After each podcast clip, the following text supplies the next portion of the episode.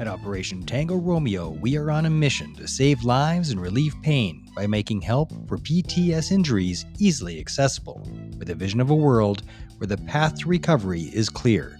I am your OPSO, Mark Meinke, and this is Operation Tango Romeo, the Trauma Recovery Podcast.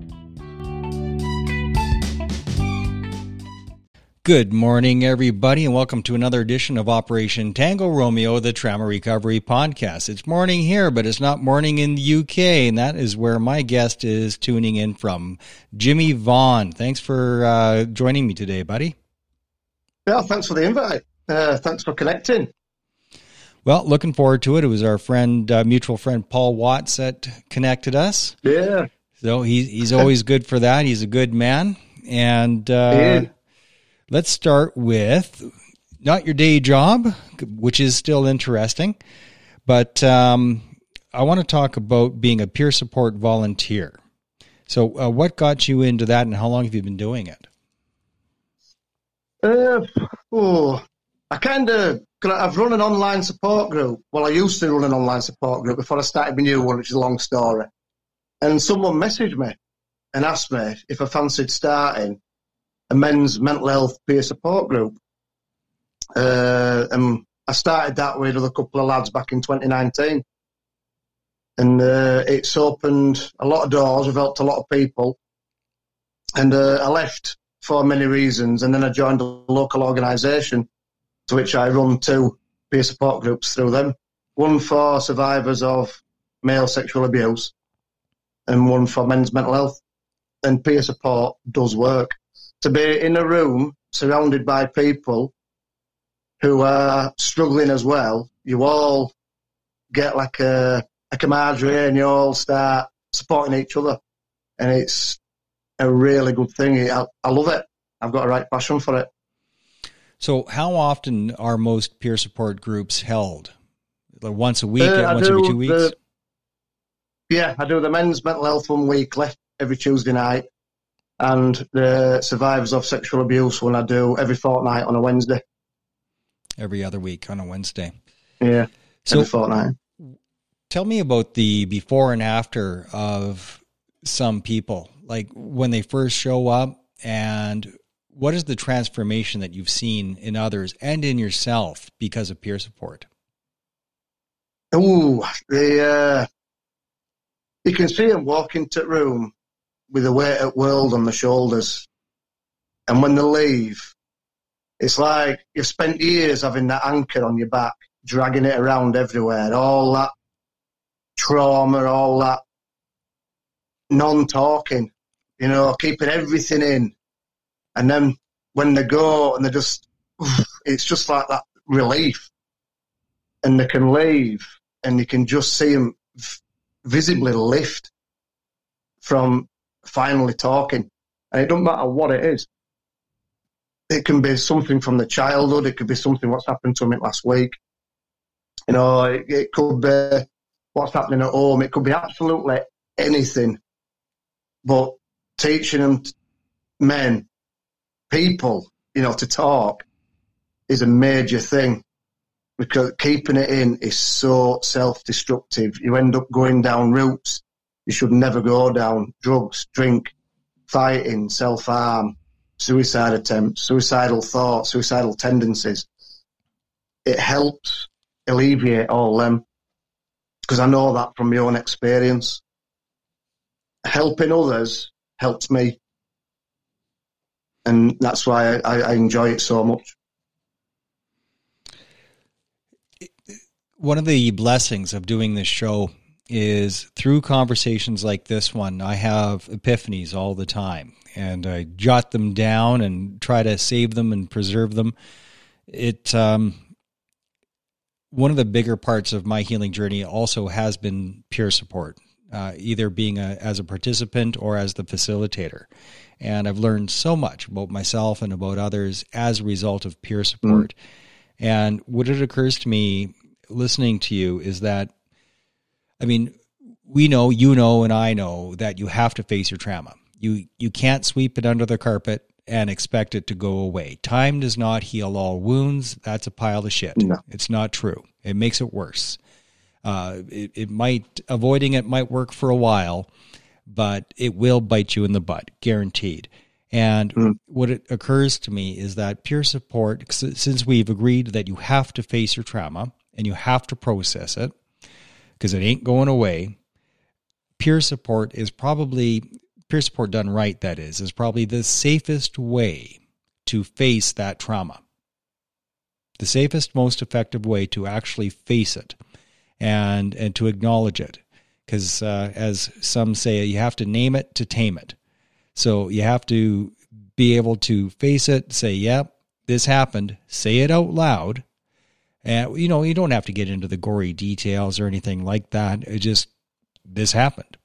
And when you do that, it takes the, the shame away because it's not a secret. There's only yeah. shame and stigma if it's a secret. And mm. when it's not a secret Completely anymore, agree. it loses so much power over you. It's incredible. Yeah. Yeah, it does. I know, I know that myself. Yeah, I completely agree with you there. Because shame and stigma are the biggest things when it comes to men.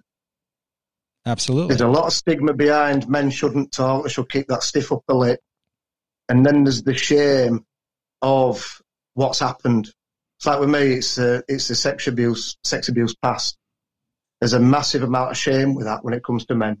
How old are and you? That's why I do podcasts like this, my posts, my pages, the talks what I give in universities, at colleges. I help the West Yorkshire Police, and I, I tell my story to help others, to help other men, other women talk about theirs. And the more people who talk about it, the more that stigma wall gets broken down, and the more uh, the the better the shame goes away you know what I mean? Because people realise that they're not the only one, and they aren't the only one.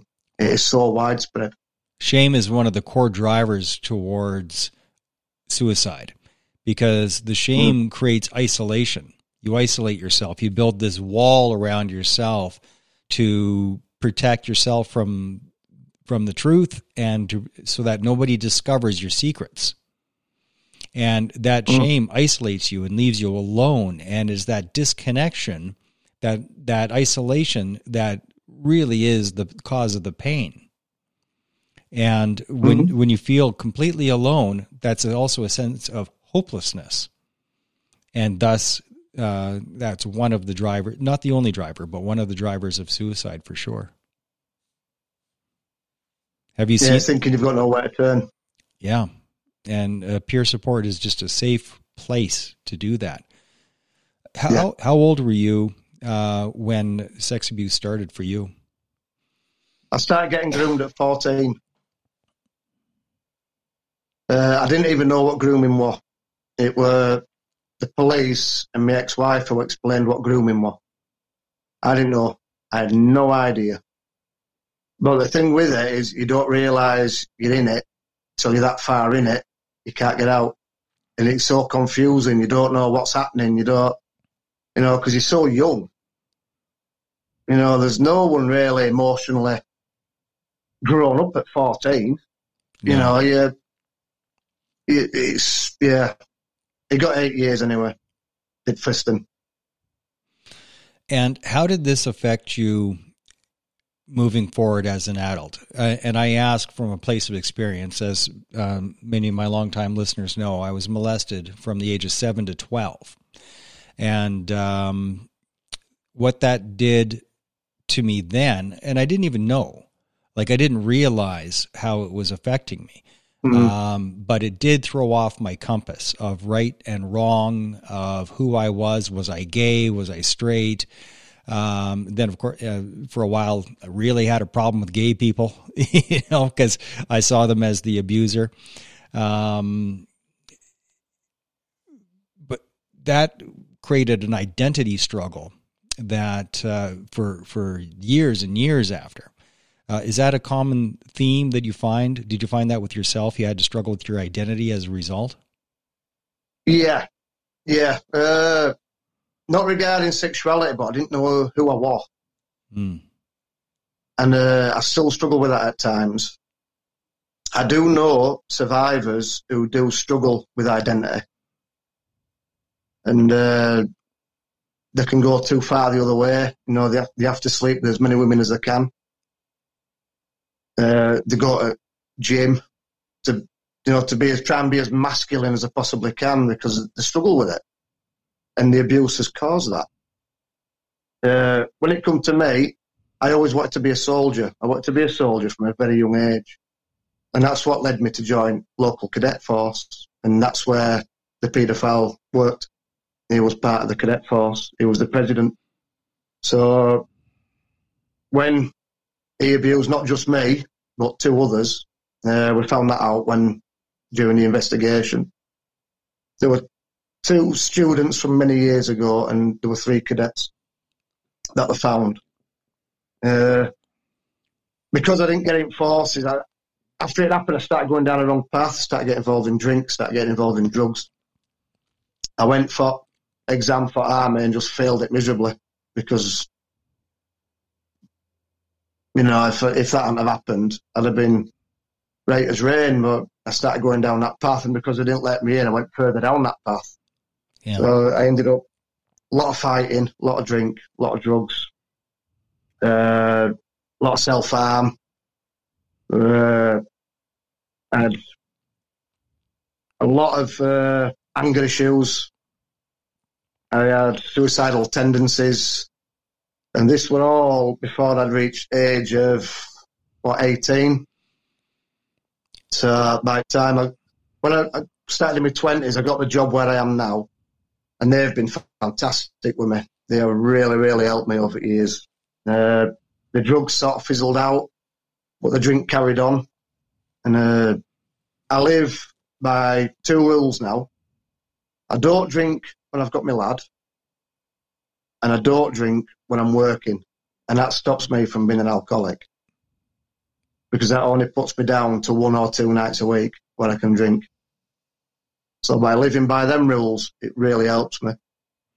But it took five years of therapy using your CBT, psychotherapy, counselling, uh, EMDR. EMDR helped me massively. Uh, the eye, eye movement, desensitization, reprogramming. Have you, have you ever tried it? EMDR is one of the few modalities I haven't tried. Uh, the the book, it, it don't work for everybody. Yeah, but I'm always say give it a go because you never know. You might just walk into a room and that person or that therapy or that peer support group works for you. I've so heard, always give them a go. I've had EMDR specialists on the show, uh, practitioners, and the efficacy rate seems quite high. That's one of the things that I do on the show is I aggregate resources. So I talk about every healing mm-hmm. modality I can find and get some sort of expert on here to, to talk about it and also lived experience.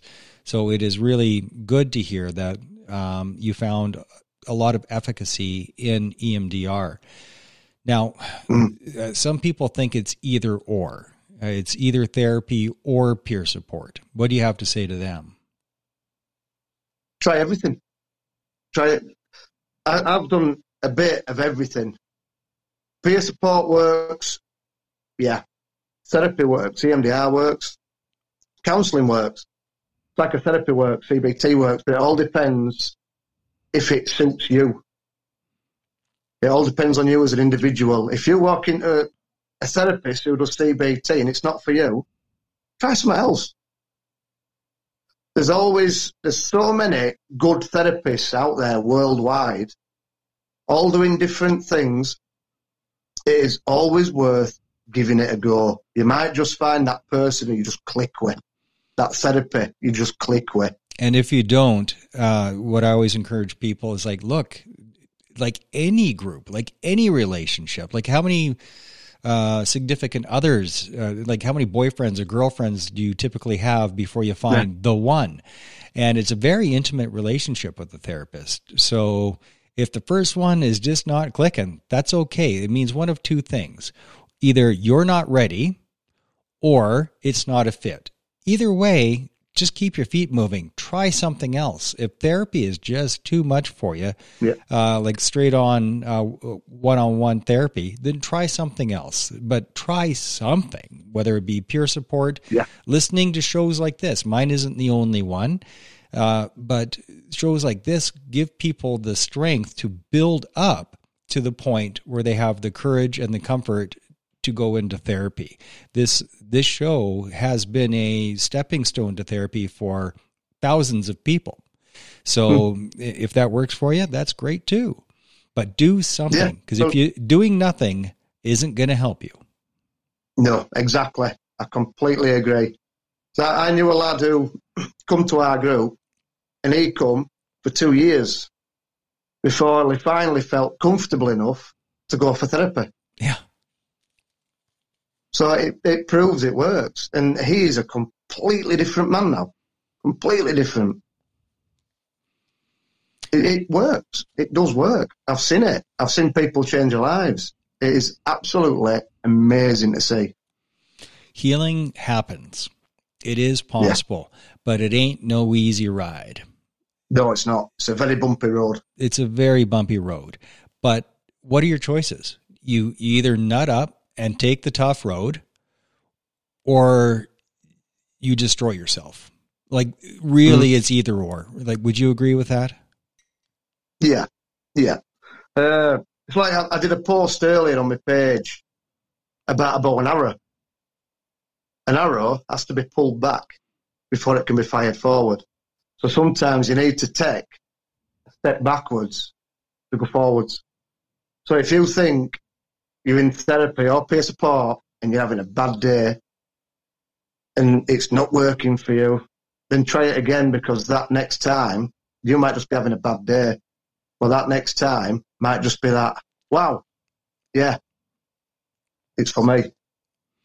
You know, sometimes you get to take a step backwards to go forwards. Like when you're in that, I use the analogy of a dark tunnel, that railway tunnel. You can't see the exit. Well, that exit, it might be a windy tunnel. That exit might just be around the corner.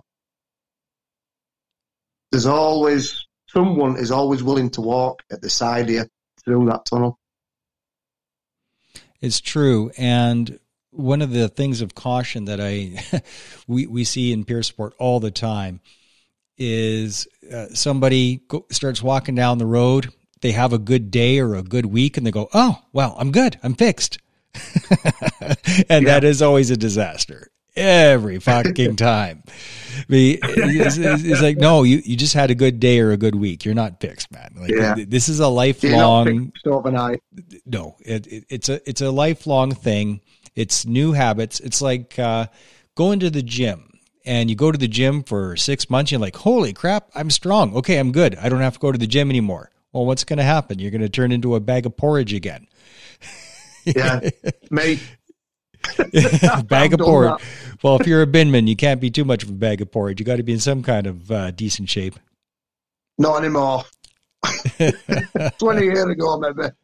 well the truck does all the work now right you're not picking them up and dumping them No, well, yes and no.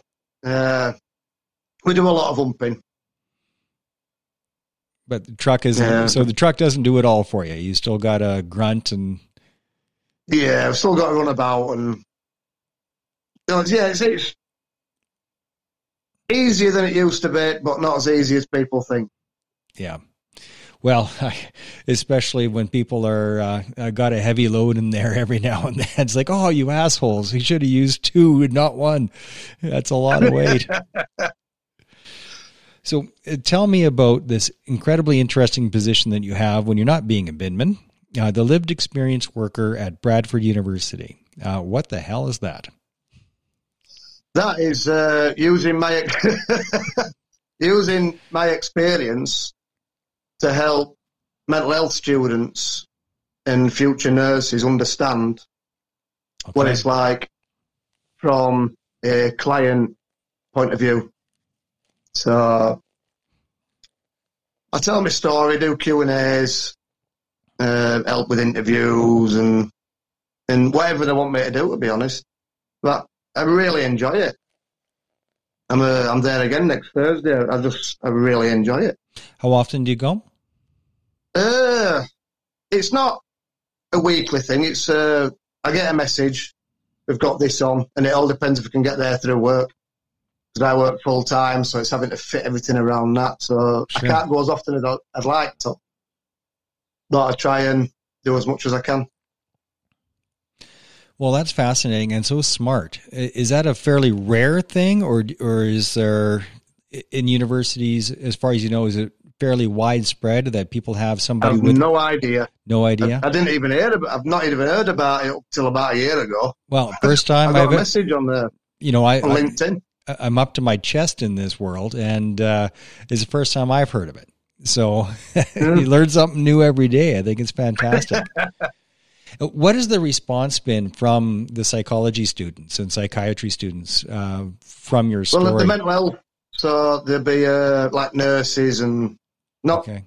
I want to psychiatrists and uh, psychotherapists, no psychiatrists, you know, psychotherapists, stuff like that. So more mental health nurses, community mental health nurses, and stuff like that. As far as I know, uh, it's got good feedback there's, there's, I think there's, there might be 18 of us, something like that. There's quite a number of us who do it from all different backgrounds.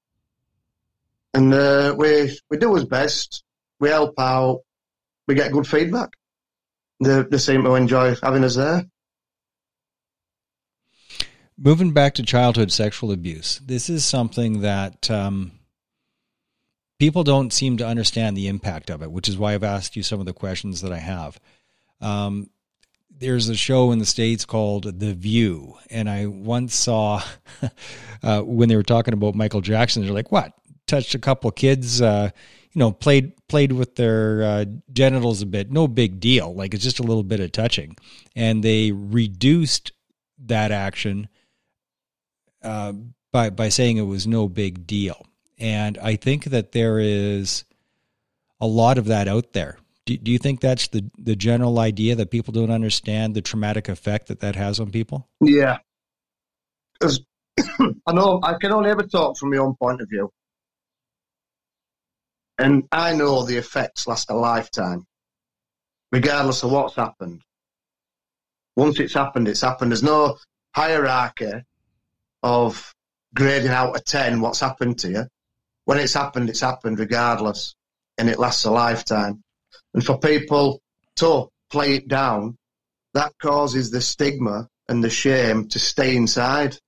Yeah, because they're basically saying, "What's your problem? There's no big deal."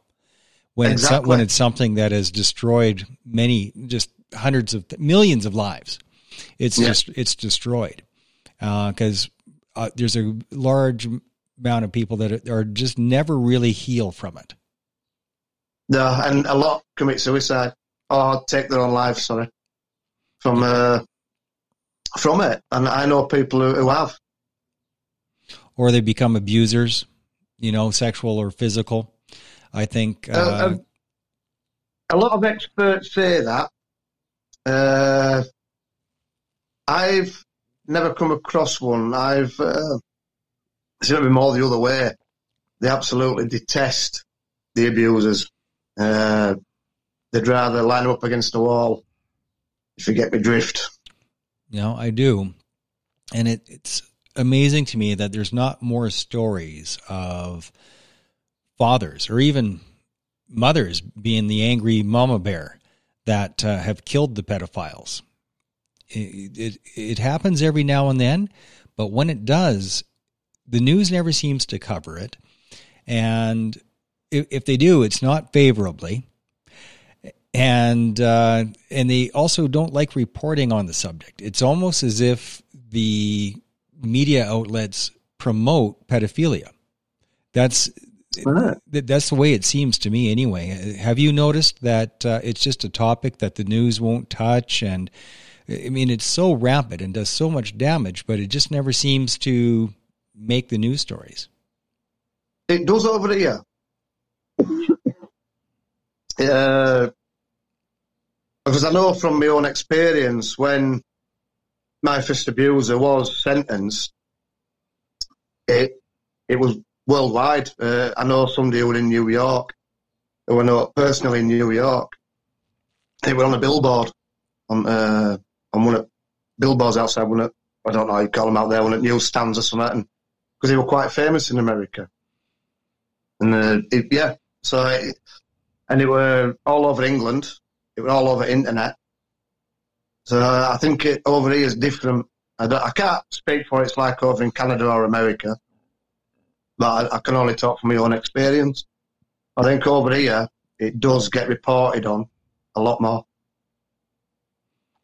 especially if they're if they're famous. If they're just you know abuser and abuser, but you know there's famous ones and the ones down straight. The ones down straight generally don't get any publicity, if at all. You know, but the, the famous ones do. And I won't name them because uh, I aren't giving them any publicity whatsoever. Yeah. Tell me about the grooming process. What do people like? Say for the point of view of parents that want to have a, a watchful eye. Um, what should parents be aware of when it comes to the grooming process so that they can uh, identify potential predators that might be after their kids? So that's a tough one. Uh, I'm going to talk from my own experience, and it will go into his house, gifts, trips, you know, money, stuff like that. That's that's what happened with me. And I know that's what happened with others. It were promises of doing this, that, and t'other. It's that, that that's all I can really say. Because uh, I can only talk from my own experience. And that that's that was my journey. Well, and you you can't always see it coming. So No. So it's like I said earlier, I, I didn't even know I was being groomed. Yeah. It was the police and my ex-wife who explained to me that that was grooming. I, I didn't even know. Yeah, it's a slow uh, frog in the boiling water process. Mm. And um, where the water gets tested and tested and tested, and they push and push and push and push until uh, uh, to so you don't even realize that it's happening. That um, uh, that it's being normalized and normalized and normalized until they uh, they realize, okay, n- now I can get yeah. away with this, and and you don't even know that something bad is happening, which is one of the confusing things. You know, especially like again, I was between seven and twelve, so I was just a kid, and once it got to the point of actual molestation, you, you don't even know that it's something bad Matter of fact, the mm. the abuser flips it so that this is something good, and this is like you're special, and this is uh, you know uh, only you get this special attention, and it's just so sick. Yeah, and they hone the skills. They do it over many years. Because I know with, with my first one, they found from 60s 70s, the 1960s, the 1970s, none from 1980s, and then us from 1990s. So he'd been at it a very long time. The, the, the police said it's not that the, he didn't do it to anybody in 1980s. We just didn't find anybody from 1980s. But he spent a lot of time abroad then. So he's probably done it, but in another country. Do you have any idea as to what the stats are, how widespread um, childhood sexual abuse is? Well, I think the stats in England, in UK, are one in four girls and one in six boys, I think. And now, that's a lot. When you, when you think of England, what's that? I know, what is it? Is it 68 million people live here or something? Something like that. I don't, I, I, I couldn't reel it off at the top of my head, but when you think one in four, and isn't one it, in six, isn't it usually a family member? A lot, yeah, either family family member or friend, friend at family. Yeah, it's usually like somebody. Friend, yeah. Somebody. then, then that trust comes in. Then. Yeah, it's usually somebody inside your circle, not some shadowy yeah. figure that uh, sneaks in through your window at night. Yeah, it's very rare that it's somebody who, who they don't know. Well, because that's how the because there has to be a grooming process, unless it's just Mm. straight up violent rape. That like there has to be a gentle, strategic grooming process, and that you can only do that if you are in a position to have a intimate relationship with that person. Mm. That's the only way. You have a TEDx talk that's coming up. Did it last week? Oh, well, that was last week. Yeah, last week. Yeah, a week today. Well, So how'd that go? What do you think of that? brilliant, brilliant. Uh, I was nervous. I was a nervous wreck. I was shaking. I've wanted to do one for so long, and then uh, to walk in the room and see the big hashtag TEDx, you're like, wow. and uh, yeah, you got 15 minutes, and I was over in five, and then I sat down and I thought, well, I should have said this, should have said that, should have said that. but I don't practice anything. I don't write out down. I uh, I just get it straight from here, straight out of here, and just see what happens. well, keeps it authentic that way. You know, they, they, Yeah, they I, I always prefer to be authentic and truth, truthful. People relate to it better when you're you're authentic and it's not scripted as such. well, at the same In time, anyway. it's good to have a, a, a process as well. I, uh, I just use bullet points. So I know generally what I want to say. I use the bullet points and, um, uh, that tends to, that works for me anyway, but we, we all Yeah. have our, our different ways of doing it. Each to their own, as we, as we say over here. Horses for courses. Yeah, absolutely. Well, uh, Jimmy, thank you for the work that you do. It is so important and it does save lives. Uh, peer support, telling your story, doing the podcasts, and uh, please send me a, a link to the TEDx talk uh, for sure. I said, Also, yeah, I haven't got it yet, but I will as soon as I get it. yeah, please do, Jimmy. And uh, I'm really um, glad that we were introduced, and it's a pleasure to meet you. Thank you for being on the show today. Same you, mate. You take care. Alrighty. Please stay on the line, Jimmy. You're Yep. listening to Operation Tango Romeo, the trauma recovery podcast for veterans, first responders, and their families. And really, anybody that's recovering from trauma.